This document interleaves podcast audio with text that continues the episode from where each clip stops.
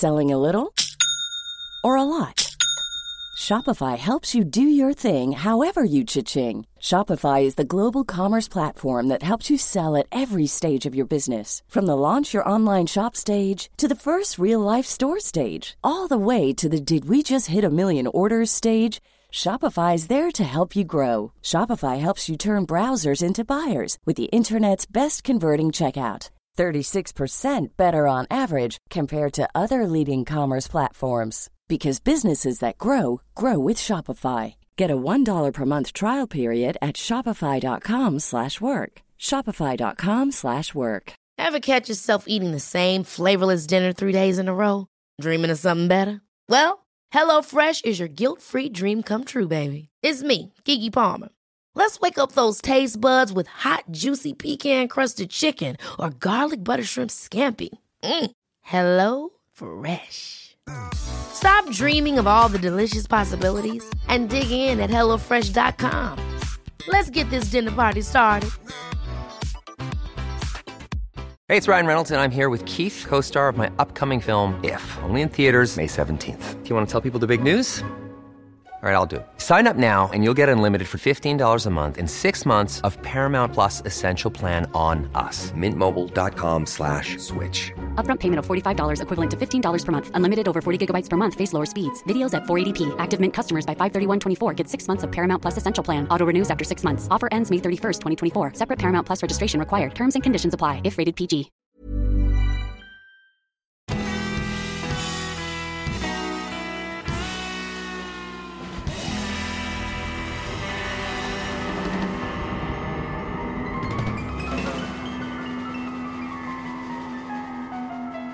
Hej allihopa och välkomna tillbaka till ett nytt avsnitt av Ståpäls. Och det är ju som vanligt jag, Lukas och... Ida! Mm, Hallå! hallå! I det här fantastiska vädret vi fick. Ja, vi sitter lite insnöade. Vi sa ju i förra avsnittet att vi skulle tänka oss en eh, vår. Men eh, Mm. Tji fick vi. Men det var ju så fint. Alltså, vi spelade väl in, spelade vi in i tisdags? Ja, förra tisdagen. Ja, och så på torsdagen när jag hade arbetsträning. Alltså det var 10 grader varmt och det var torrt och det var så fint och fåglarna kvittrade. Och jag såg till och med svanar och gäss. Som hade börjat komma och folk började prata om att snart ser vi ju tranor och bla bla bla. Och så kommer det här. Det är, ja gud ja. Nej, det har snöat något fruktansvärt igår till idag. Ja, jag vet ju inte, vi har väl lyssnare ifrån hela Sverige men vi bor ju i, i norra Svealand eller vad ska vi säga? Alltså du bor ju i Uppsala och jag bor ju utanför Tierp. Ja. Eh, och eh, här har vi ju haft Alltså jag tycker ju att de skulle ha haft en orange varning för det hade de ju i förra snökanonen. Eh, men nu har vi bara haft en gul. Sen Jag i känner, går vid lunchtid någon gång. ja. Men det kändes som att det här är värre än förra gången. För att det Ja, har ju det är ju det. Det, är, det här är ju mycket värre. Jag kommer Ja. ihåg förra gången när de varnade så- att jag tänkte men det här var väl inte så farligt. Nej. Nej men det Nej var för att ju... alltså det har ju kommit decimeter med snö. Ja, alltså ja. inte bara en utan fler decimeter med snö. Och jag sa ju till dig att de har inte varit och plogat utanför mig än. Eh, och bara för det så hör jag ju att de kommer här ute. Mm. Men eh, jag, jag var ju på arbetsträning igår. Mm. Och jag börjar ju när den här varningen började gälla där vid 12-tiden. Ja just ja. Och vi skulle ha så här, ja men jag, jag, jag, jag vi har afternoon tea. Eh, Och vi hade sagt till alla förra veckan att vi skulle ha våfflor för det var ju våffeldagen i lördags. Mm. Och alla var så här, åh, åh. Och vi bu- bullar ju upp med olika liksom pålägg. Alltså vi hade ju både Ja, ja. sött och, och salt eller vad ska man säga. Mm. Och vi började, vi gjorde två paket våffelmix för vi tänkte nu jävlar. Och så började Ja. det snöa och vi bara, det kommer inte komma någon. Och så Nej. kommer han som är ansvarig för lokalen för han skulle komma med en förlängningssladd och hans fru. Ja. Och så satt de och så började vi servera dem liksom så här gröda våfflor och vi bara, tänk om det bara är de som kommer. Och vi har gjort Ja. liksom våffelsmet till över 30 våfflor. ja. Men sen så började det trilla in så till slut så var det sju stycken plus fyra, vi fyra personal. Ja. Eh, och vi sa det, alltså nu äter ni. För att Ja. det, och det var faktiskt flera som hade skippat frukost för att de skulle komma och äta Jaha. våfflor. Ja, men så, ja, men det kom ju några tappra själar. Men sen alltså Mm. på vägen hem då vid tretiden. Ja, men alltså. Det var ju komplett wide out. Alltså man ser ju inte vad Nej. vägen är. Nej men vad är, vad är väg, vad är trottoar, vad är gräsmatta? Ja men är... vad, ligger jag ens i min fil? Är jag över på andra sidan vägen? Är jag ens på Ja, ja. vägen? Alltså det är... Jag är ute på åkern och åker. Ja men precis. Och så Ja. som idag då så skulle jag iväg på, jag skulle ju utöka den här veckan så jag skulle iväg på ett eh, stickcafé Mm. för första gången. Och jag tänker, Det gick ju bra. jag tänkte, jag vet inte om det blir inställt överhuvudtaget idag men jag tänkte jag går dit och frågar. För jag Mm. måste ändå ner och handla så i så fall så gör jag det och går hem. Mm. Och jag pulsar ju iväg och alltså jag, jag är ju så ljuskänslig också så att det här när det blir så här vitt, alltså jag såg ju knappt inte. någonting.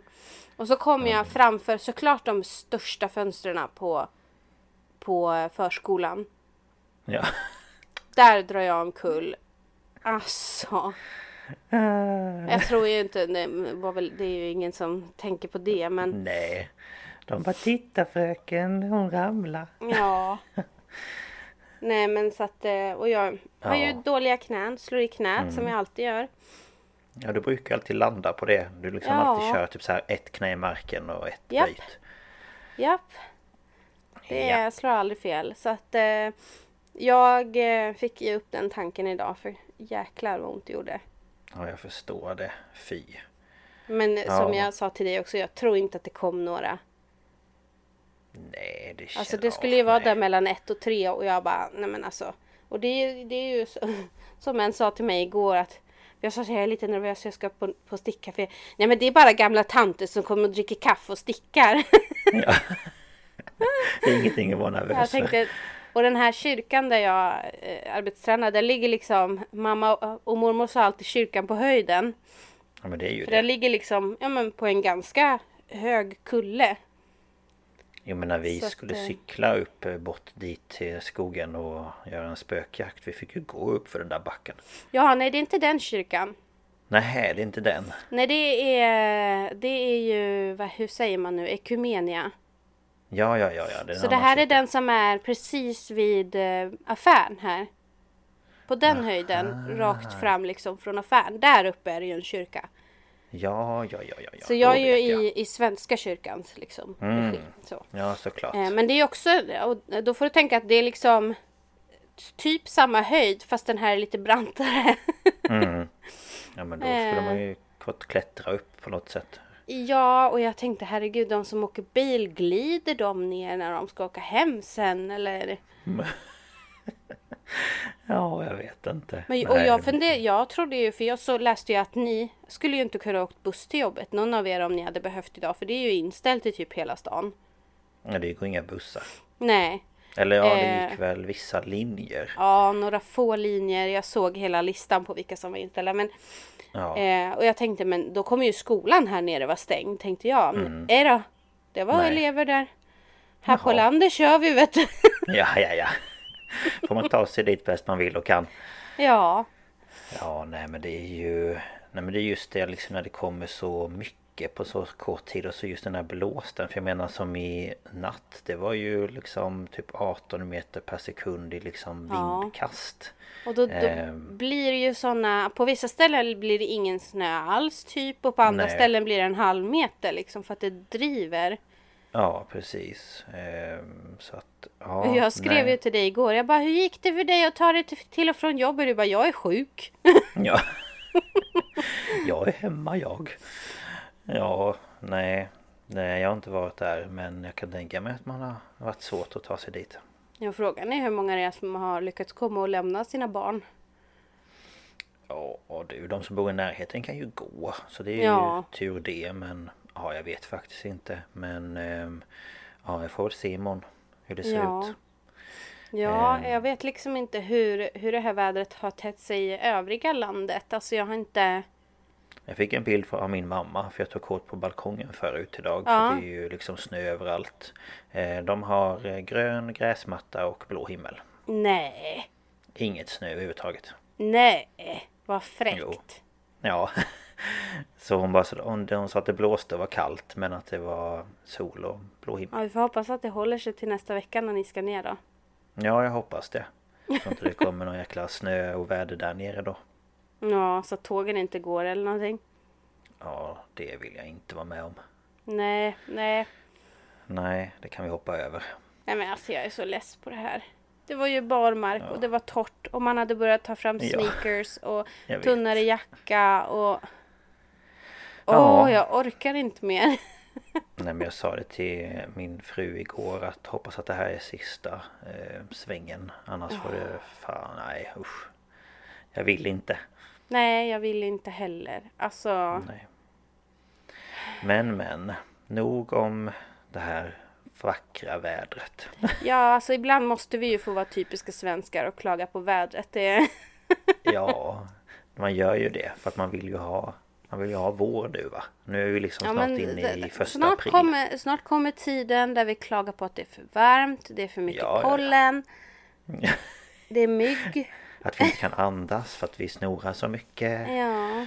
Vi får myggbett. Det Men är där har vi ljust. återigen typiska svenskar, vi är aldrig nöjda riktigt. Nej, det är ju det. Det får vara lagom. Lagom När vi allt. får det där lagom vädret, vi, det vet vi inte själva vad det är tror jag. För, Nej, jag tror inte heller vi vet det. Det ska inte vara snö och det ska inte vara för varmt och det ska inte vara för kallt och det ska inte regna och det ska Nej, och det får inte vara för Det var för torrt. mycket moln och det ska vara lite moln men inte stora moln och Liten bris men, men så inte här, för kall. jag kan säga en sak, jag är säker på att jag inte vill ha det så här. Nej, det kan jag också säga. Alltså okej också med, med, jag är fine med snö. Men inte så här. Nej. Nej, alltså jag kan väl tycka att det kan vara mysigt med snö. Om man har det vid rätt tidpunkt och vid rätt Mm. eh, liksom så. Men eh, nej, nu, nu är det bra. Nu får det vara nog. Ja. Nu. Eh, Ja. Men eh, vi ska inte bara ägna det här avsnittet åt eh, snö. Nej, och väder. Utan vi ska Nej. faktiskt prata om någonting också. Eh, Ja. Som jag bara har fått eh, eh, namn och lite så om. Mm. Mm. Och det Du hintade lite förra veckan om att det inte skulle bli bättre än mitt avsnitt va? Nej, nej, det kommer det inte. Eh, Så att ehm, jag är spänd. Ja. Ehm, Så jag vet inte om vi ska hoppa in i det eller vad tycker Jo, men det tycker jag verkligen. du? Ja.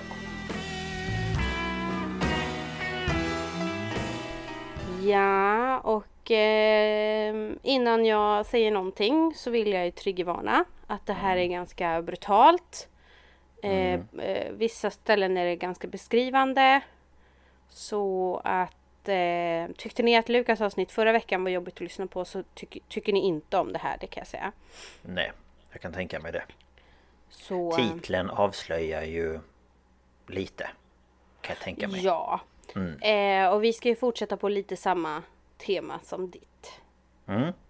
Så att eh, jag ska prata om eh, Chadrakant Jaha, eller hur man nu säger. Ja, det här är indiskt. Mm. Ehm, så att eh, ursäkta om det är någon som kan hindi eller liknande och om jag slaktar alla namn. Jag ber om ursäkt på förhand. Ja, jag förstår. Men Ehm. mina, va? Nej, men du sa ju det till mig att du var tvungen att kolla på en dokumentär på på um, Hindi ja. hindi ja. Eh, Och du bara yay. Ja, det är lite svårt att hänga med kan man säga. Men eh, mina källor är i alla fall Murderpedia, independent.co.uk eh, och sen eh, hindustantimes.com och den allra, allra största källan är en ny dokumentär på Netflix som heter Indian Predator, The Butcher of Delhi från, jag tror det var juni eller juli 22. Så att, eh, det har börjat komma mer och mer eh, dokumentärer på andra språk på Netflix. Ja, men det är ju ändå bra, Eh, tänker jag. Så jag, det finns flera på hindi, eh, någon på tyska som jag har tittat på, italienska. Alltså de har Mhm. börjat samarbeta med, med liksom så. Eh, Så att om man är intresserad av och liksom är less på, på att det bara handlar om Europa eller USA så finns det nu på Netflix. Mm. Ja men det är ju bra tycker jag. Att man belyser andra världsdelar och sånt också. Mm, mm. Ja. Eh, men vi ska till en del av världen då som är i stort sett raka motsatsen till vad vi har just nu här. Mm. För att vi Ja. ska till eh, Delhi i Indien.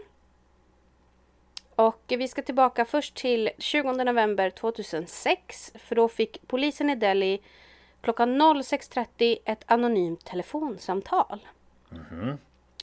Och eh, den här mannen sa Hej idiot! Två av era poliser är i tjänst, men de gör ingenting. Jag har lämnat en död kropp vid grind nummer tre vid Tihar-fängelset. Eh, trevligt samtal sådär. Ja, jag kände det också vilken trevlig liksom Hej Eh, Alltså eh, Hej idioter Ja Eh, och en man som heter eh, Sunder Singh Yadav.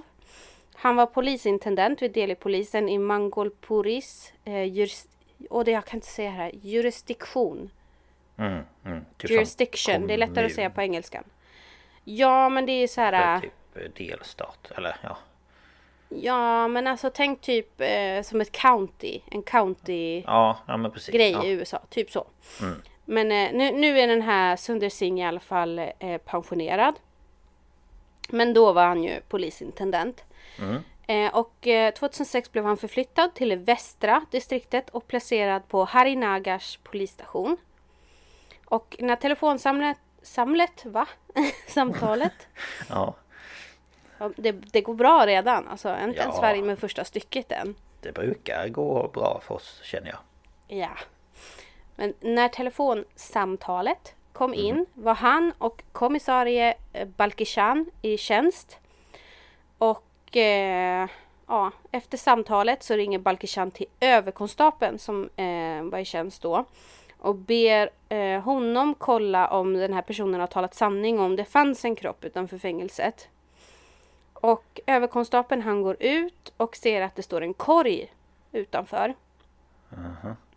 Och den här är välpackad och när han lyckas öppna innehållet så ser han att det är en död person.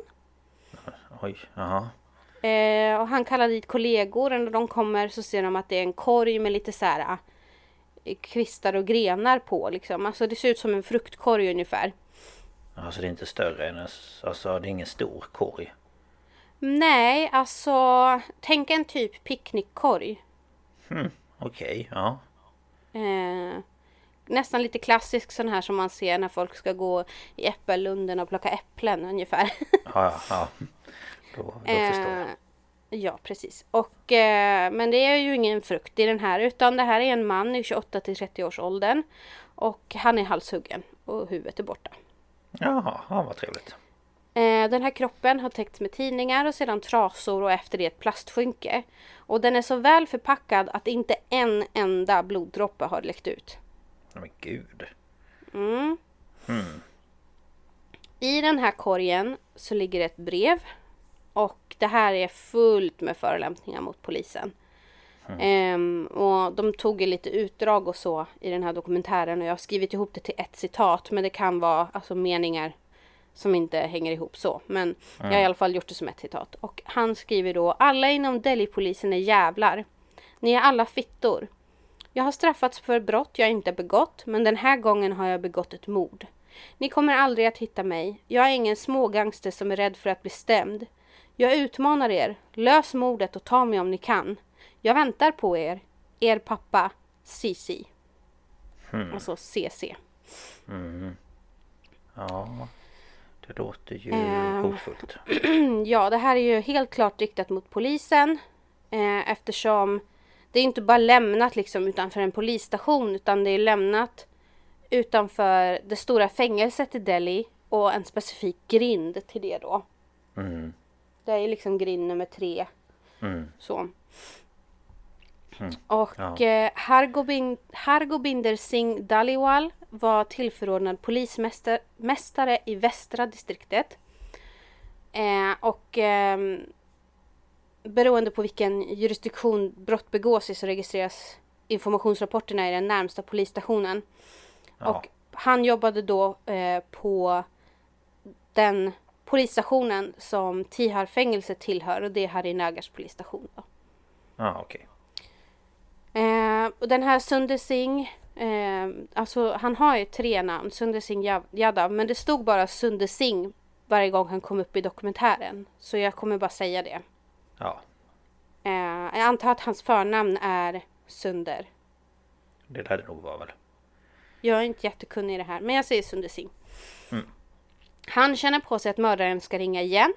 Och hans intuition hade rätt. För kommissarie Balkishan får ännu ett samtal 8.45. Och då säger mördaren, vad håller ni på med? Undersökte ni kroppen? Och då svarar Balkishan, bror, vi tar hand om det. Och alltså det här låter ju som att bror, vi tar det. Ja. Eh, Men, men det här är, man får tänka att det här är ju i Indien, så när han säger det så är det en sån här äh, artighetsfras. Mm. Och säga bror. Ja, jag förstår. Så bara så att, jag, så att jag klargör det, det är inte getto-bror utan Nej, det är inte svenska gäng. Eh, Bror. Nej precis. Nej. Eh, då svarar den här personen, så jag är din bror nu. Ni är värdelösa. Ge mig stationschefens nummer. Mhm. Och han får då nummer till stationschef Hoshiar Singh och ringer dit. Och eh, Hoshiar frågar då om ja, men, varför gör du detta? Vad är motivet? Och som svar så får han, och det här är citat, Ser du överkonstapel Balbir? Han torterade mig när jag satt inne. Aha. Så eh, han ger ju små ledtrådar lite så. Ja, det ska vara någon hämnd typ. Ja.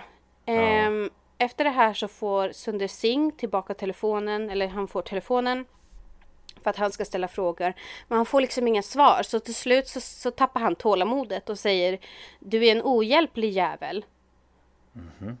Eh, och det här tar ju mördaren som en utmaning och han lovar fler gåvor och sen lägger han på. Aha.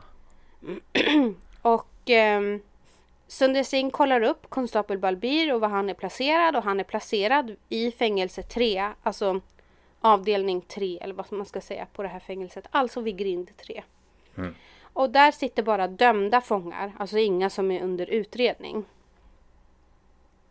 Så man liksom får en ledtråd, jaha han har begått ett brott och han är faktiskt dömd för det. Ja. Så. men eh, det hjälper ju egentligen inte supermycket, men det är alltid något. Ja, ja, ja. Och i genomsnitt så sker 500 mord i Delhi varje år. Oj. Det är ju fan. helt sjukt. Det är helt sjukt. Men sen måste man ju tänka på att deras befolkningsmängd är ju typ som... Jag vet inte vad. Eh, jag, kan, jag kan kolla lite snabbt eh, vad det är för befolkningsmängd i Delhi. Det måste ju vara typ flera miljoner. Alltså typ... Jag vet inte. Uh, uh, uh, uh, uh. Folkmängd i storstadsområdet är det 28 513 000. Ja, du ser. I kommunen är det 16 miljoner, 300, nästan 400 000 och i centralorten 11 miljoner. Så att det är fler än vad det bor i Sverige. Eh, ja. I bara Delhi. eh, eh, då kan man ju tänka sig att... Inte för att det sker... Det sker väl inte typ 500 mord i Sverige per år. Men alltså du fattar vad jag menar. Det är ändå... Nej men man får tänka att det är så Ja. mycket mer. Ja, precis. Men det är ändå en otrolig mängd. Ja, det är Ehm. ju jättemycket. Och eh, varje år så är det 40 till 50 fall där offren är oidentifierade. Och de här brotten förblir olösta då. Okej. Eh, när en kropp hittas så sparas kroppen i 72 timmar. Och om ingen identifierar kroppen så ger polisen sista smörjelsen och sen glöms de i stort sett bort. Jaha, så de begravs Ehm. inte eller? Jo, eh, jag antar det. Alltså de kremeras väl eller någonting. Jag vet faktiskt inte Ja. exakt vad de gör med dem. Nej okej, jag förstår. Hmm, Men de ligger liksom inte tråkigt. i, i något bårhus eller så. Nej, men det är ju svårt också tänker jag för en familjemedlem att kanske fatta att sin familje Alltså Mm. medlem är borta på så kort tid. Det kan ju vara att den tror att den har åkt iväg eller Mm. är hälsar på någon eller så. Så att det är ju ändå hemskt Ja, att så det då enda kunna som, ta som de gör är väl att, att ta foton eller så liksom. Mm. Och så sparas det väl på någon fil. Men inget mer än så. Mm. Så att eh, identifiera offer är ju bland det viktigaste där för att lösa brott. Mm. Och eh, det är en journalist som är med i den här dokumentären och jag glömde skriva upp hans namn. Han säger i alla fall att polisen lätt tappar motivationen och ger upp och prioriterar fall med fler konkre- konkreta ledtrådar som kan leda till en fällande dom. Okej. Och det här är ju såklart ett stort problem. Ja, verkligen. Ehm, Hmm. Att de liksom... Jaha, nej, nej, men vi kommer inte hitta vem det här är. Så då, om, då tar vi det här fallet istället. Ja. Ja det blir så. ju jätteproblematiskt i Mm. det stora hela. Men sen, sen kan jag också tänka att det är nog inte liksom så många fler poliser på, om man tänker det var 11, säg att det är 11 miljoner i själva stadskärnan. Mm. Men jag, det är inte som att de har lika många poliser som vi har i hela vårt land där. Nej, det tror jag väl inte. Utan alltså så. Så att Ja, de prioriterar resurser. väl. Ja precis. Men eh, polisen försöker i alla fall göra sitt bästa och det man gör nu när man har hittat den här eh, kroppen är att man vill försöka spåra telefonsamtalet eller telefonsamtalen.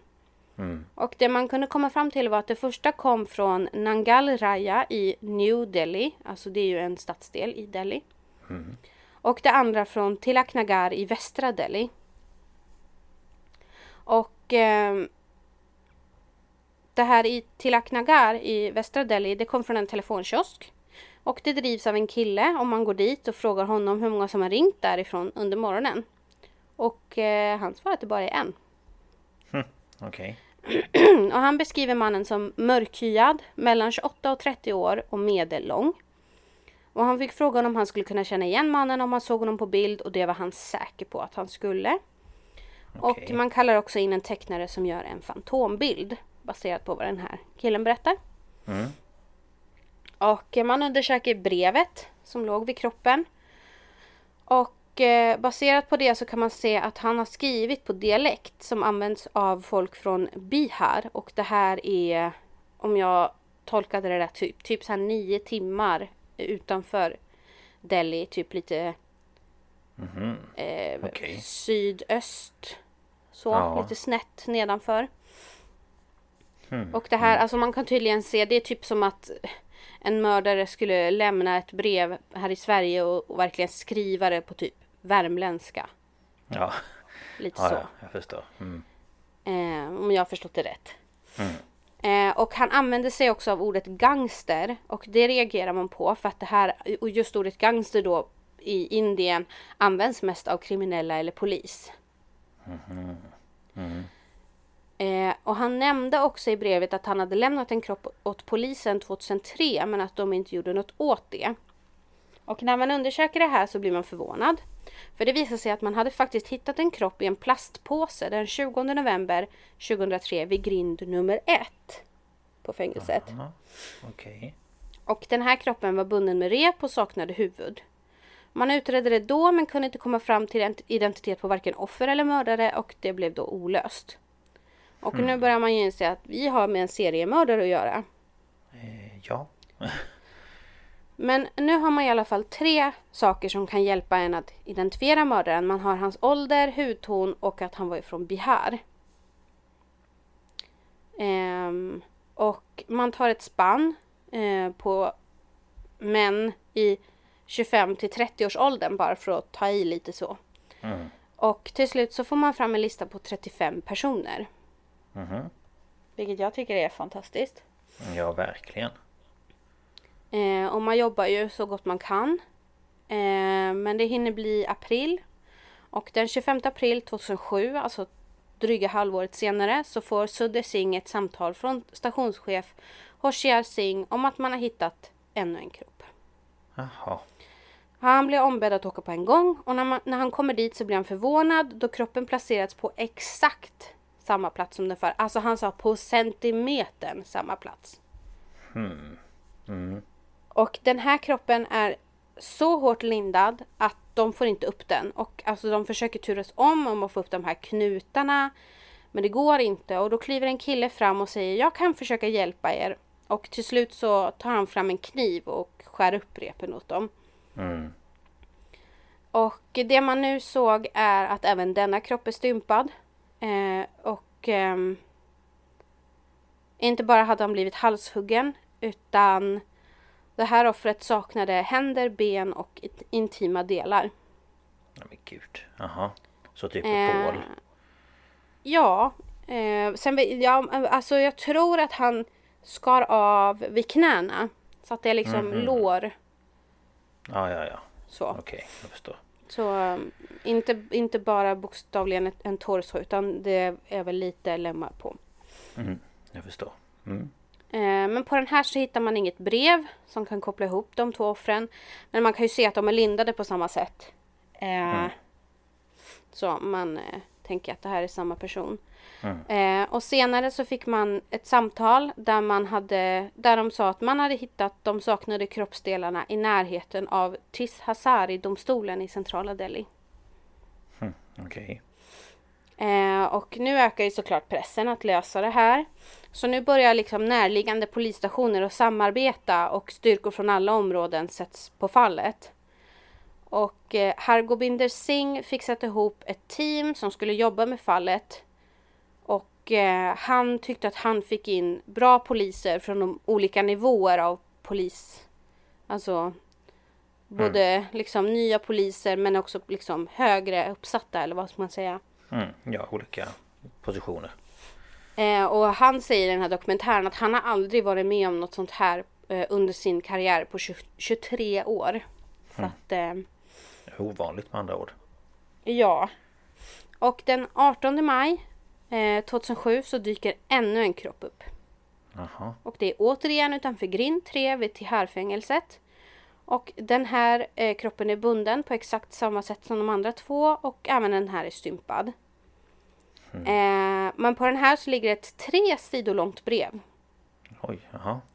Eh, och det är med mer förolämpningar mot polisen men också information om tidigare offer. Och han sk- har skrivit så här. En kropp hittades den 20 oktober 2006. Ni undersökte inte kroppen ordentligt. Namnet Amir stod skriven på kroppens arm. Det, men ni publicerade inte ens hans namn i tidningen. Låt media veta att Sisi är galen och farlig och erbjuda en belöning för information så att leken blir lite mer intressant. Se till att, ta, att belöningen är värdig mitt arbete. Om ni förlöjligar mig ska jag dra skam över er. Ge det här brevet till media. Jag skickar snart en ny present. Vänliga hälsningar Sissi. Sen stod det ju Ja. såklart lite annat också men ehm, Ja, ja, såklart. Men Mm. eh, ja, det var ju eh, återigen ett väldigt trevligt brev. mm. Mm. Och eh, doktor Shivaratna Lalit Vaya eh, Hon är direktör på kriminolo- kriminologiskolan för brottsvetenskap och beteendevetenskap.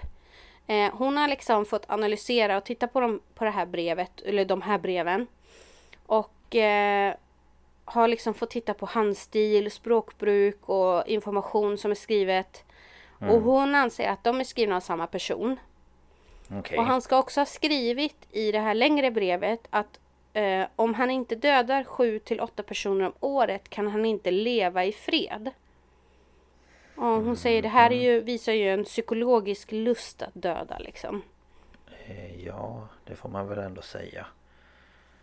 Så att, Om eh, man måste göra det för att kunna leva själv så är det ju... mm, Ja. Eh, Ja, det är obehagligt alltså. mm, verkligen. Efter att den här tredje kroppen hittas så samlas polisen till möte där man ska diskutera vilka resurser man behöver för att få stopp på den här seriemördaren. Eh, och man ställer frågan eh, till Sunder Singh Yadav, eh, hur lång tid behöver ni för att lösa det här? För nu är det... Kommer ni ens kunna fixa det här? Mm. Och han säger ge oss tre dagar till och kan vi inte lösa det här eh, hos specialenheten då förlorar vi fallet och högre instanser ska ta vidare. Ehm, och eh, det här går de med på så nu har specialenheten tre dagar på sig. Okej. Ehm, och det väljs ut ett team på sex personer och de fick två fordon till sitt förfogande. Man bara, ni jagar en seriemördare, ni sätter sex personer och två bilar, men okej. Det känns väldigt lite. Ja. Eh, Och det är extrem press från både media men också rättsväsendet. Mm. Eh, och såklart. nu, ja alltså det går ju inte att förstå. Nej. Och man börjar ju nu undersöka varenda liten ledtråd som man möjligen kan få tag i. Och eh, 98, alltså 1998, så skedde ett mord i nordvästra distriktet. Precis som i de nutida fallen hade offrets huvud, händer, ben och könsdelar skurits av. Och eh, det här tittar man ju lite på och inspektören Arender Pelwan, han eh, är ju en del av de här sex då. Men han åker runt själv och börjar höra sig för bland sina informatörer på gatorna liksom. Mm. Om, eh, ja men har du hört någonting om det här på 90-talet? Kan det vara ihopkopplat med det som sker nu? Har du hört någonting om, alltså lite sådär. Mm.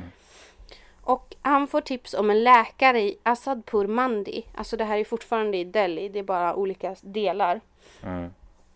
Och den här läkaren får ofta besök av en man som passar in på beskrivningen som eh, Pelwan ger. Och eh, nu går man över till då att eftersom det är Narendra Pelwans ledtråd som är det man är på nu, då får han leda liksom utredningen. Jaha, okej. Eh, och han, alla liksom följer honom för det är hans informatör, det är hans ledtråd liksom. Ja.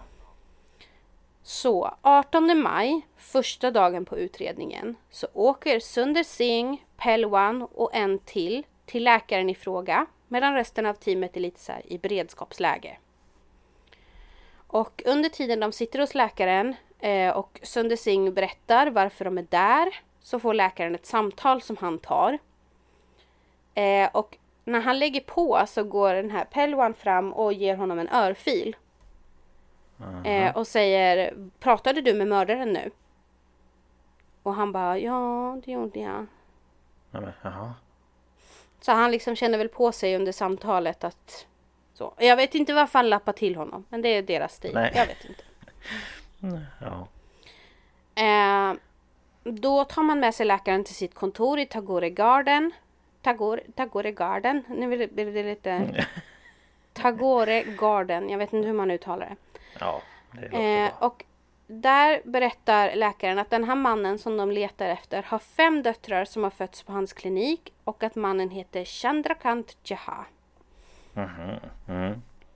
Han berättar också att eh, hans svåger, alltså läkarens svåger och Chandrakant kände varandra och en gång hade de grälat. Och un- Oj, ursäkta. Under tiden så övertalar Chandrakant svågern att följa med honom. Mhm. Och läkaren börjar ana oråd då han känner till liksom Chandrakants tidigare historia. Och springer till området där han bodde och hittar Chandrakant med en kniv mot hans svågers hals. Oj. Ja. Och som tur var så hinner ju han i tid och svågen kom undan med livet i behåll. Ja.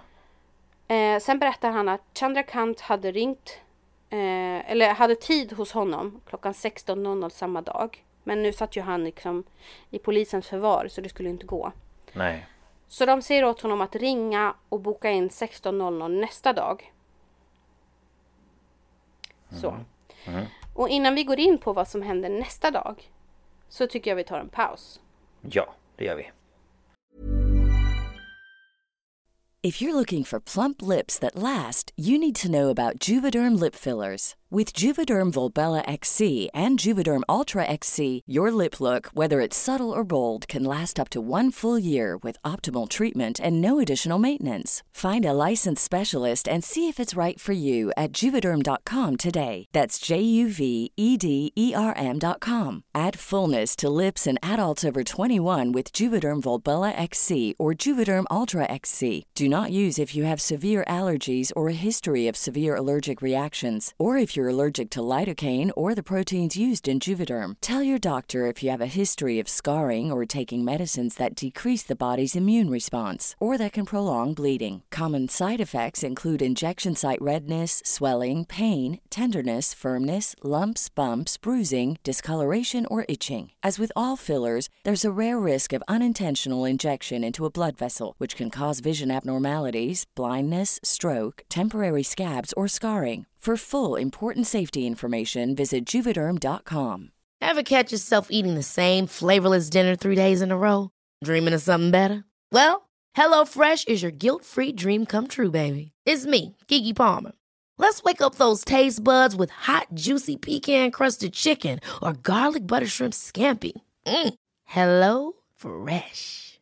Stop dreaming of all the delicious possibilities and dig in at HelloFresh.com. Let's get this dinner party started.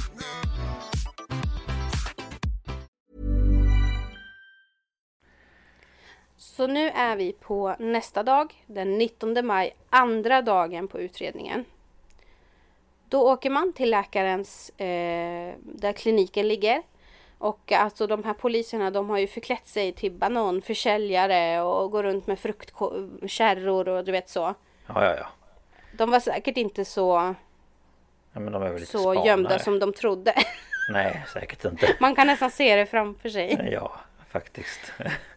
Eh, men det är en väldigt varm och dammig dag och det här tär på alla poliser på plats. Mm. Och de väntar och väntar och väntar. Men eh, Chandrakant dyker inte upp. Nej. Så då går de in till läkaren och vill gå igenom hans samtalshistorik. Och man ser att under tiden de förhörde läkaren ringde Chandrakant ett samtal. Eh, alltså, alltså han ringde ju läkaren. Som läkaren besvarades. Besvarade. Eh, och det andra kom från Chandrakants fru. Men då svarade han inte som jag förstod det. Och båda numren tillhörde operatören Tata. Och på den här tiden kunde man inte få en exakt plats för mobilnummer från operatörerna Tata och Reliance. Så det enda man fick var en, en jättestor radie på varifrån Jaha. samtalen har ringts. Hmm. Ja, okej. Så man blir lite frustrerade. Mm. Men man tittar igen på samtalshistoriken och ser att läkaren haft många samtal med ett nummer. Och ibland varar samtalen i flera minuter. Och det här numret kunde man kolla upp. Och det här är registrerat i Alipur som låg inom radien för samtalet från Chandrakant och hans fru.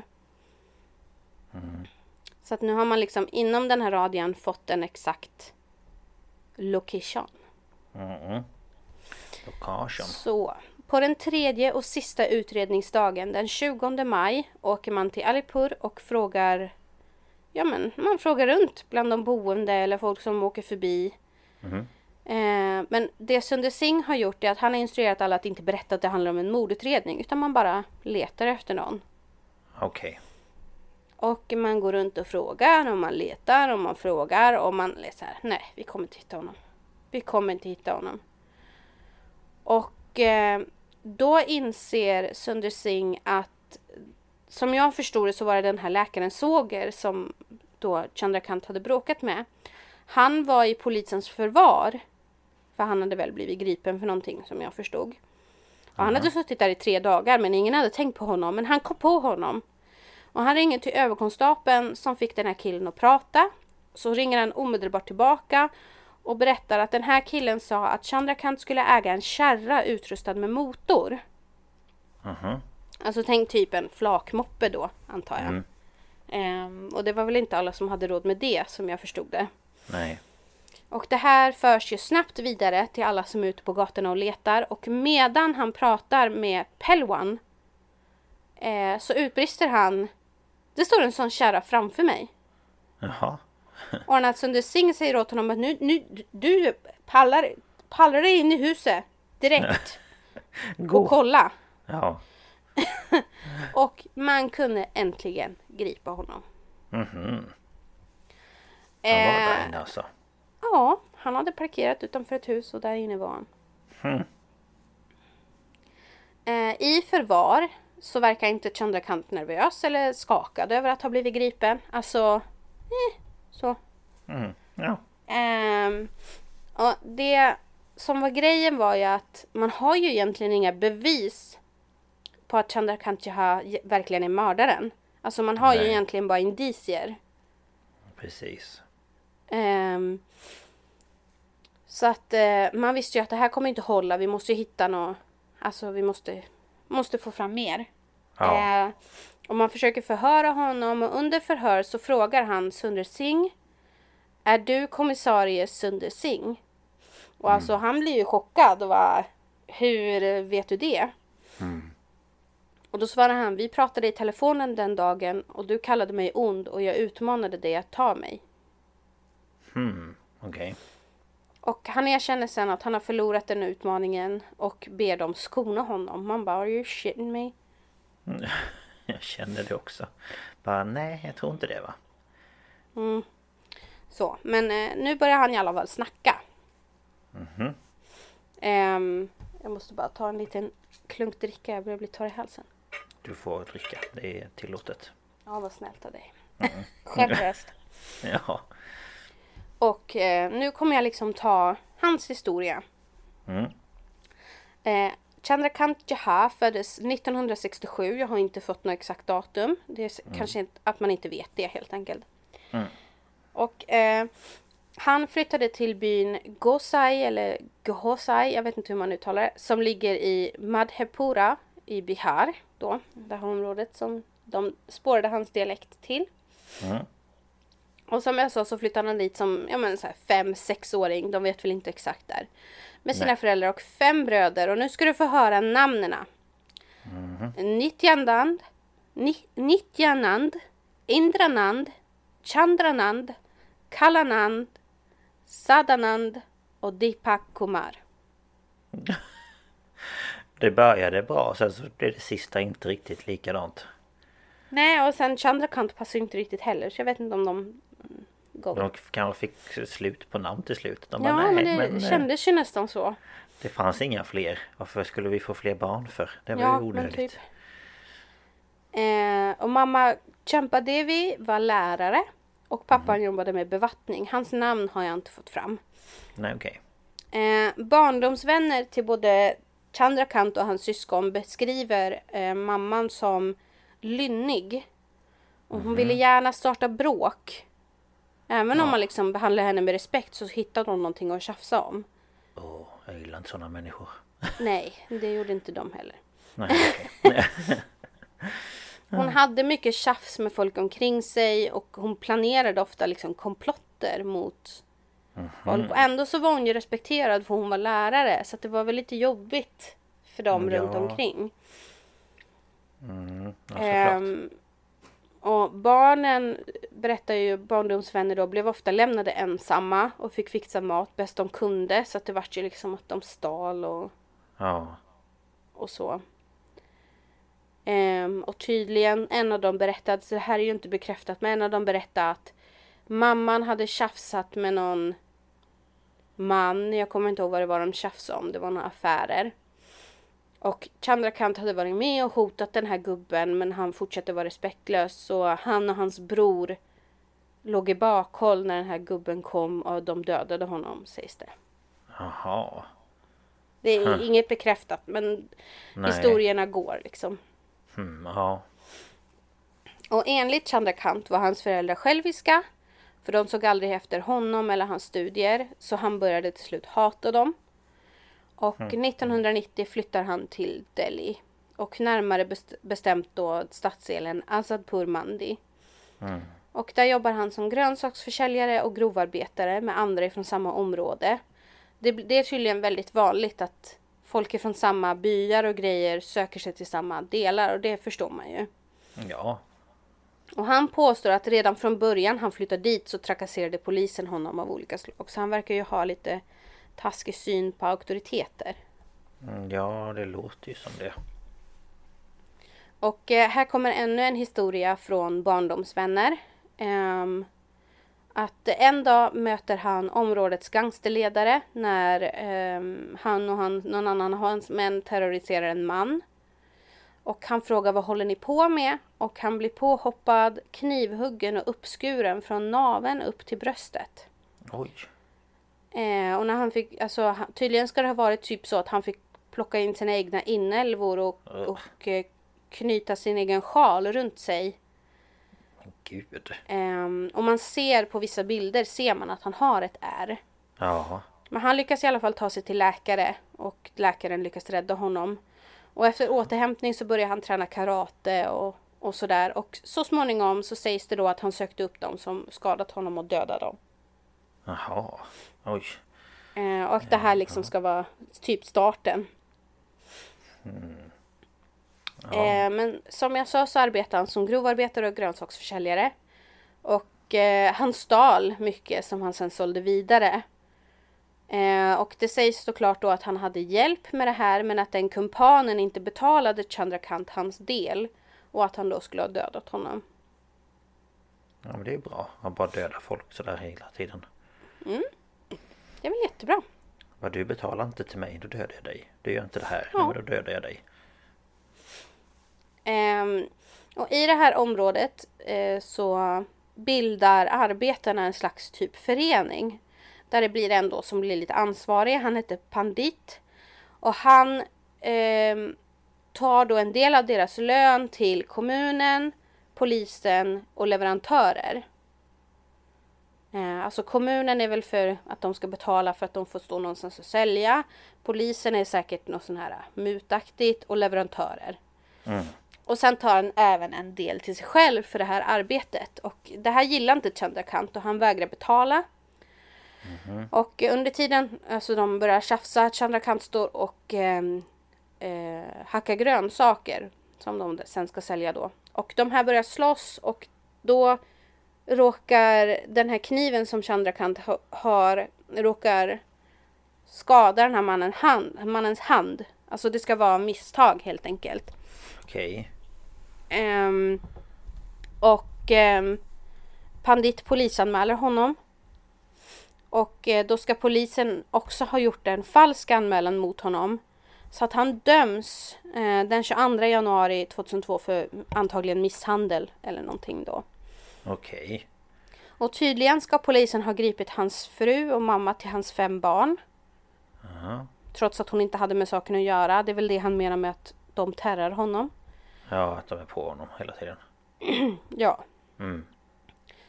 Och när han sen kom ut så bestämde han sig för att döda Pandit. Jaha. Och det här var det offret som kallades för Mangal 1998. Mm. Och han var misstänkt för det här. Men han dömdes aldrig. Alltså man hittar inga bevis. Okej. Men Ehm, alltså... vad Ja, det, det är en eh, karl det här. ja, men han har ju väldigt mycket pro- problem med sina känslor känner jag. Ja. Det är ju inte någon liksom, eh, vad heter det? Nej men något vettigt tänkande och liksom lägga saker bakom sig utan eh, nej, här ska det dödas. Mhm. Mm, ja. Väldigt långsint. Ja, det är han. Och väldigt... ehm, vad, vad ska man säga? Alltså... Uträknande. Mm, Så. precis. Och han berättar i alla fall under förhör eh, sitt MO, eller tillvägagångssätt. Mm, Och det han gör är att han först blir vän med sina offer och behandlar dem som familj. Och i förtroende så berättar de olika hemligheter och så vidare och sådär. Eh, och eh, jag tänkte vi skulle gå in på de offer vi har hört om här innan då, de här eh, styckade kropparna. Mm. Och mannen som hittades i oktober 06 hette Anil Mandal. Och Chandrakant berättar att Anil spenderar hans pengar. Och det ska, han ska tydligen ha fått bo i ett rum hos honom. Och han tog även ut eh, Chandrakants dotter. Trots att han hade sagt åt honom att inte göra det. Aha. Eh, och det här gör honom rasande. För det värsta han vet är folk som ljuger eller ja, så. Alltså typ på en dejt eller? Ja, jag antar det. Jaha, okej. Och medan Anil sitter och kollar på TV så tar han ett rep och binder hans händer och ben och slog honom och sa att han skulle tillrättavisa honom. Eh, och tanken var att det skulle vara bra så, men sen tog han eh, jag vet inte exakt vad det där vapnet hette nu, men det är som en kedja med två träpinnar på varje ände. Det ska vara någon slags, så typ som nunchucks. Ja, precis. Han tar en sån och stryper honom till döds. Ja. Sen bra. hugger han av hans huvud och sen sätter han sig och fortsätter äta sin middag. ja men snälla. Alltså. Ah. Man bara varför var du tvungen att ta bort huvudet? Eller var det för att inte man skulle kunna identifiera honom? Jag tror det. Ja, såklart. Eh, när han har ätit mat så packar han kroppen i en fruktkorg och lastar den på sin grönsakskärra. Den kör han till en busshållplats. Där hoppar han på bussen till Tilak Nagar. Och där hoppar han av och tar en tuk-tuk och åker till grind 3 vid Tihar-fängelset. Kollar så konstapel Balbir var där och lämnar kroppen utanför grinden. Och sen går han till en telefonkiosk och ringer de här samtalen. Just ja. Hmm, ja. Och eh, eh, mord nummer två i april 07 visar sig vara ja, likt men ändå olikt. Okej. Mm. För det här är en man vid namn Upender och han har förlorat jobbet och går till Chandrakant och ber om hjälp. Och eh, han låter Upender eh, vara i ett rum. Eh, så han delar bostad och mat och så. Men enligt Chandrakant ska Upender haft dåliga vanor och han gillade inte Upenders karaktär. Okej. Och eh, en dag så grälar de på telefonen och Chandrakant ber honom komma till hans rum. Och där ger han Upender två alternativ. Ångra dig annars stängs din fil. Och alltså han menar ju som att din din fil som en mapp, du vet en sån. Mhm, Att man stänger den och livet tar slut liksom. Ja, ja, ja. Eh, sen så binder han Upender, stryper honom och styckar hans kropp. Sedan åker han och dumpar ett av hans ben utanför Shalimar Bagh Mandir. Det andra i Swarup Nagar.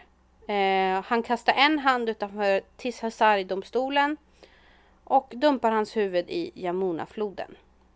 Ah, Okej. Torson lämnas sedan vid, utanför grind 3 vid Tihar-fängelset och han ser också till, eller han säger att han var där när polisen behövde hjälp att linda upp Upenders kropp och att det var han som skar upp repen. Jaha. Huh. Men eh, Det, jag förstår inte varför ett bråk leder till det här. Alltså, ja, men det, det är det här att han, han hatar när folk ljuger och beter sig. ja men sluta bara umgås med dem då. Ja, ja, det kan man ju tycka. men han är liksom Alltså. så här, jag har delat med mig av mitt och nu har du attityd mot mig. Jaha, ja, ja det Lite får så. man inte ha såklart. Det är ju jobbigt. Ehm, ja, Ehm, men herre ja. med ge. Alltså, och jag gillar att han liksom slänger, vad sa du, en hand vid parlamentet? Eller vad sa du? Ehm, ja men eh, ett ben utanför Shalimar Bagh Mandir, det andra benet i Swarup Nagar och en hand utanför Tisazari-domstolen. Ja, domstolen. Man bara, men Ja. tyckte du att det var en smart ställe att slänga en hand? Nej, kanske inte. Ja.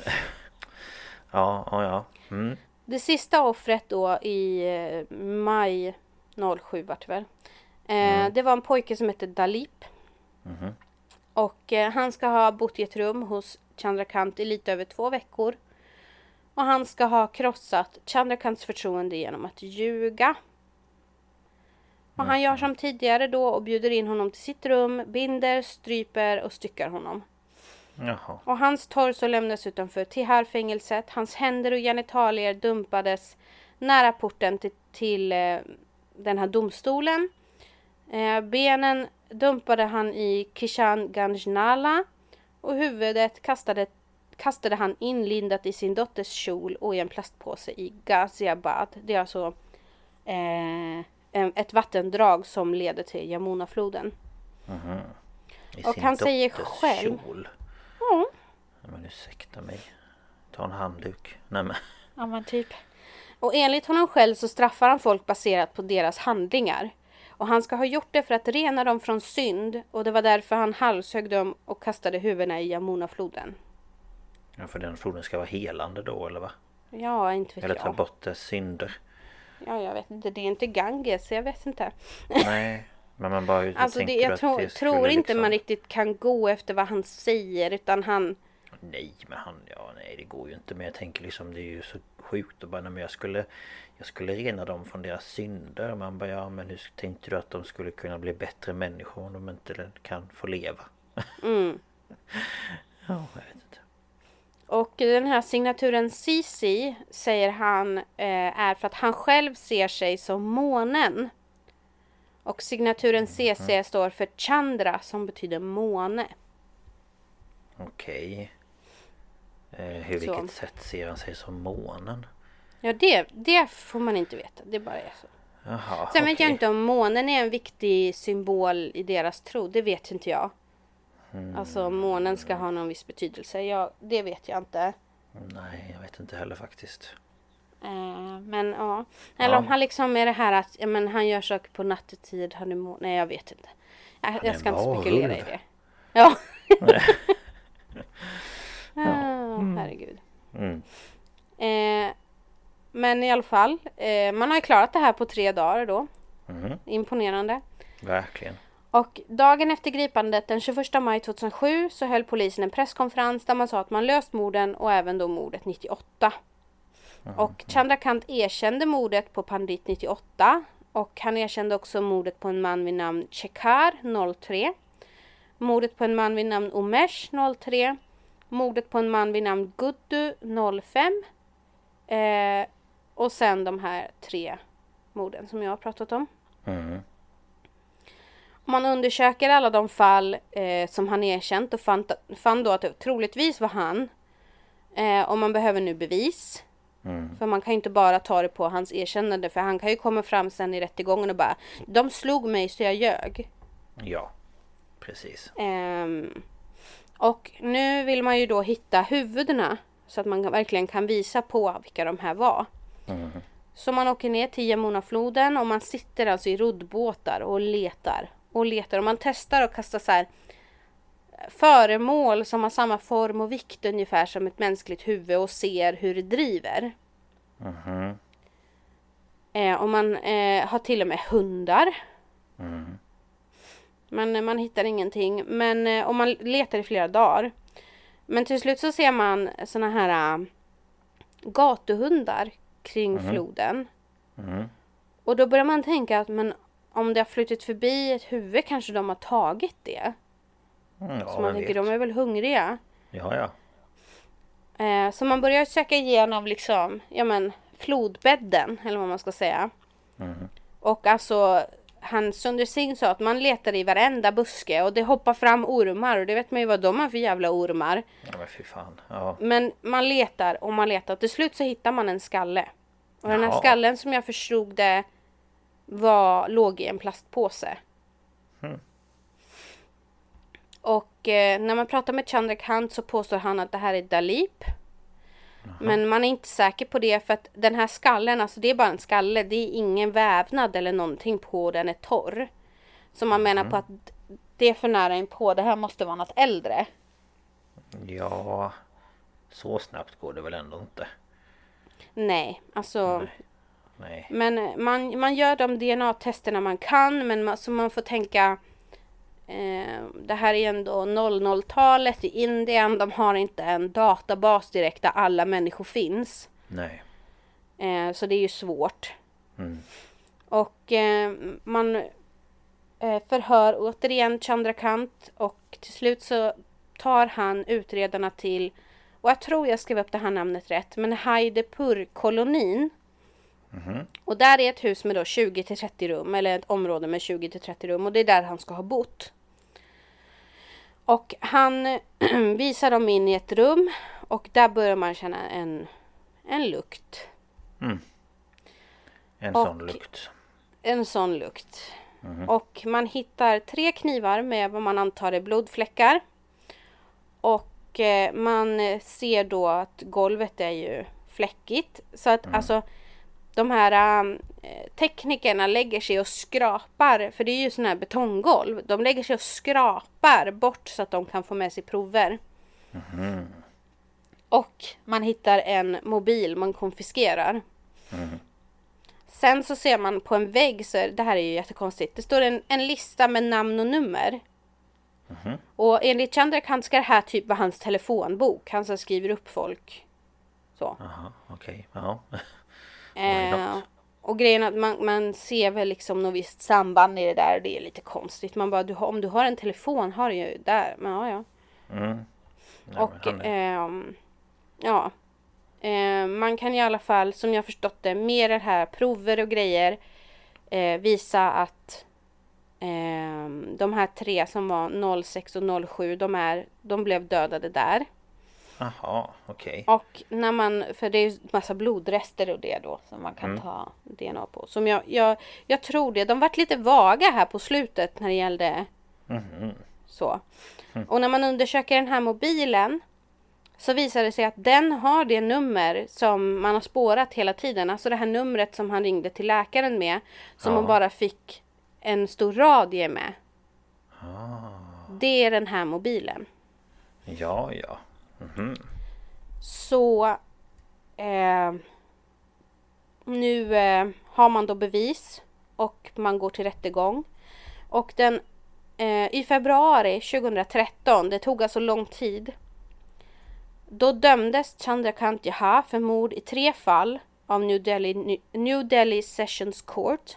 Och han dömdes för morden på Anil Mandar, Upender och Dalip. Mm. Eh, straffet för dessa brott blev två livstidsstraff och ett dödsstraff. Oj. Och han överklagade dödsstraffet till Delhis högsta domstol och eh, i januari 16 så omvandlades det till livstid. Jaha. Nu har Nox Mm. hittat en kasse igen. Vad sa du? Nox har hittat en kasse igen om det är något som Jaha. prasslar. Ja. De här resterande morden, som, eh, de- dels det här på Pandit och de här andra som han påstod sig ha mördat. Mm. De kunde man inte styrka med tillräckliga bevis för att det skulle bli en dom. Nej, okej. Eh, men han fick i alla fall livs, tre livstidsstraff och nu vet inte jag om det fungerar som i USA att de är på varandra eller om det bara är livstid så. Nej, och det, får vet jag han, det får han eh, avtjäna på avdelning 3 på Tihar-fängelset. Och han ansökte om villkorlig frigivning men den avslogs i januari 2022. Ja, och där, för- mina vänner, har vi slaktaren i Delhi. Ja, tack för det. Det var... Det var... Det var något. ja, nej men herregud. Eh, vilken människa. Ja, verkligen. Vad håller du på med gubben? Vara vän med. Nej, uppenbarligen så gick ju inte det. För du behövde ju bara göra något fel enligt honom så var det ju dödens. Ja, det är det jag känner också. Ljug för fasen inte.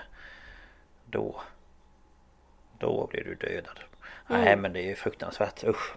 Ehm, så att eh, det sista mordet var 2007 och så dömdes han 2013. Mm. Och alltså de som bor i, i det, det här Gosai, hur man nu säger. Jag vill ju bara, det låter ju som att jag uttalar det på japanska men jag vet inte hur de säger. Nej, men där så sägs det att han ska ha dödat typ 44 pers. Mhm. Och hon den här um, Shivaratna som jag pratade om som eh, var lärare på kriminologiskolan. Mm. Hon säger ju att om han säger att han har haft döda 7 till 8 varje år. Så kan det ju Ja. vara hur många som helst. Ja, gud ja. Han flyttade dit, vad sa du, 1990? 90. Men det sägs ju också Ja. då att han har mördat långt innan det också. Mhm. Så att... Ja. Eh, Det kan ju vara ett x antal fler då Mm. som inte har blivit uppklarade. mm. Eh, Och som han erkände nu då så erkände han ju sju stycken blev det väl. Mm. Eh, så... Ja. Men man kunde bara hitta bevis för tre då. Men huvudsaken är att han sitter inne och inte kommer ut igen. Ja, och jag vet inte om det är så som, ja, men typ som här i Sverige att du får en livstidsdom och sen kan du söka om tids... ehm, tids... Eh, vad heter det? Alltså jag får ju Bestämt. känslan av att Indiens rättssystem inte är lika generöst som vårat. Nej, jag I och med att de också har dödsstraff också. och sånt där. Ja, för det har ju Eh. inte vi. Nej. Eh, Men han fick ju i alla fall liknar- inte... Han blev ju nekad villkorligt i alla fall. Mm. Ja men det liknar kanske USAs eh, eh, domar eller liksom hur de dömer folk. Ja. Mm. Men jag tror att han kommer få sitta resten av livet. Ja, det hoppas jag väl ändå. Hur gammal är han nu? Ehm, Om han född 67 så blir han ju 56. Nej. Ja. Jo. Jo, 56. Ja. Ja. Han får sitta. Ja, om han sitter... Eh, vad blir det? Några x antal år så kommer han väl förhoppningsvis dö. I fängelset. Mm. Ja, nej usch. Men att man kan göra så mot människor. Alltså jag tycker det är det, är det som jag tycker är så himla sjukt. Att man liksom... Ja men inte nog med att du tar en annan människas liv men sen att du börjar ta sönder dem. Ja, det var det vi pratade om i förra Och det avsnittet här också. metodiska som han gör med att det är olika lager och han binder ihop och liksom förpackar. Mm. Nej, det är ju hemskt eh, öde de går till mötes. Mm. De personerna. Och eh, det var ju en av de här, jag tror att det är Anil Mandal. ehm, eller vad hette han? An, jo. Anil Mandal. Ja. Eh, de intervjuar ju hans fru och son. Ah. Och eh, han försvann ju bara. Han, skulle, han sa till henne, laga mat du så kommer jag tillbaka. Jag ska gå och hjälpa någon. Jag ska göra något. Men han kom inte och eh, han kom inte hem. Så att sonen fick ju börja jobba och han var ju Det han kunde jobba med var att han går och samlar skräp. Plastskräp som han Ja. kan sälja. Och sen går de till olika polisstationer och frågar och då ska ju poliserna ha betalt. Och de skulle ha så här 200 2000 rupees eller vad det heter. Och det är Ja. otroligt mycket pengar och så försvinner de ett tag och sen kommer de tillbaka och bara Nej vi vet inte, ni får komma tillbaka senare. Nej, men. Och Alltså de leta och leta och leta. Alltså det gick ju år liksom. Ja. Han var ju borta i flera år innan. Nej, men fy. Vilken trauma. Så att eh, frun sa ju att de gick ju med på att vara med i den här dokumentären. För att de tänkte att dokumentärskaparna skulle kunna berätta för dem vad som hände. För Ja. de vet inte. Nej. Nej Han försvann bara. ja, fy. Och inte få liksom något avslut eller Nej. någonting. Nej usch. Och Ja, de, de har ju liksom, de kritiserar ju polisen också för att om han nu blev dömd för Anil Mandals mord men ingen kontaktar familjen. mm. Alltså det är liksom, ja, det är också jättekonstigt. mm, För det tycker man ju att Att de borde ju få vara med typ så fall och vittna om sista gången de såg honom och bla bla bla. mm. Ehm, Ja, nej, det var. Och så sitter de där och man ser att de är jätte, jätteledsna och så säger frun liksom så här. Ja, nej, men vi har ju släppt det och gått vidare och lever våra liv. Och man bara ser dem och bara nej, det har ni inte. nej. Såklart att man inte har. Om man inte vet vad som har hänt liksom med ens man så Mm. är det, kommer det ju ingenting man liksom släpper i första taget. Nej, precis. Nej, det var jättesorgligt att se faktiskt. Ja det förstår jag. Ja nej fy. Ja men tack för detta i varje fall. Ehm, Ja, och den, den dokumentären finns ju att titta på på Netflix och det är ju såklart med, med svensk text om man ehm, Mm. om man känner att man vill titta. Eh, men jag har ju fått ihop den mesta informationen. Alltså den är ganska... De skulle kunna gjort den här dok- dokumentären lite kortare egentligen. Mhm. Så att det är mycket runt omkring som inte jag har tagit med. Ja ja. ja men det brukar Eh, alltid men kunna eh, vara. men eh, kolla om ni är intresserade. Det är tre timmes långa avsnitt. Jaha. Mm. Så... Yes yes. Men det var det jag hade för idag. Mm. Tack för det. Ja, det är så Ehm, lite så. Eh, nästa vecka kanske det blir lite mer lättsamt. Men ändå Ja. inte. Ja. ja, vi får se helt enkelt. Det blir ju Ja. något... ehm, Eh, någon natur... Eh, vad heter det? Eh, vad heter det på svenska? Nu är jag bara på engelska. Disaster. Ja, men någon slags naturkatastrof, väder, Ja, fenomen. Ja. Vi får se vad Lukas hittar på. Men det blir inte mord i alla fall. Nej, det blir det icke. Men eh, om ni har några frågor eller funderingar annars eller ja, vill kontakta oss på annat sätt så kan ni mejla oss på staphalspodcast.gmail.com eller så går ni in på Instagram på staphalspodcast. Eh, och där kan ni kommentera på ett inlägg eller skriva ett meddelande. Det går jättebra. Det låter bra det. Ja, Eh, ja, men eh, tack för att ni har lyssnat. tack för att ni har lyssnat. Ta hand om er. Jag hoppas att ni som får snöyra är försiktiga och ni andra njuter. Ja, det hoppas vi. Så Verkligen. hörs Men vi nästa vecka. Det gör vi. Hej då! Hej då!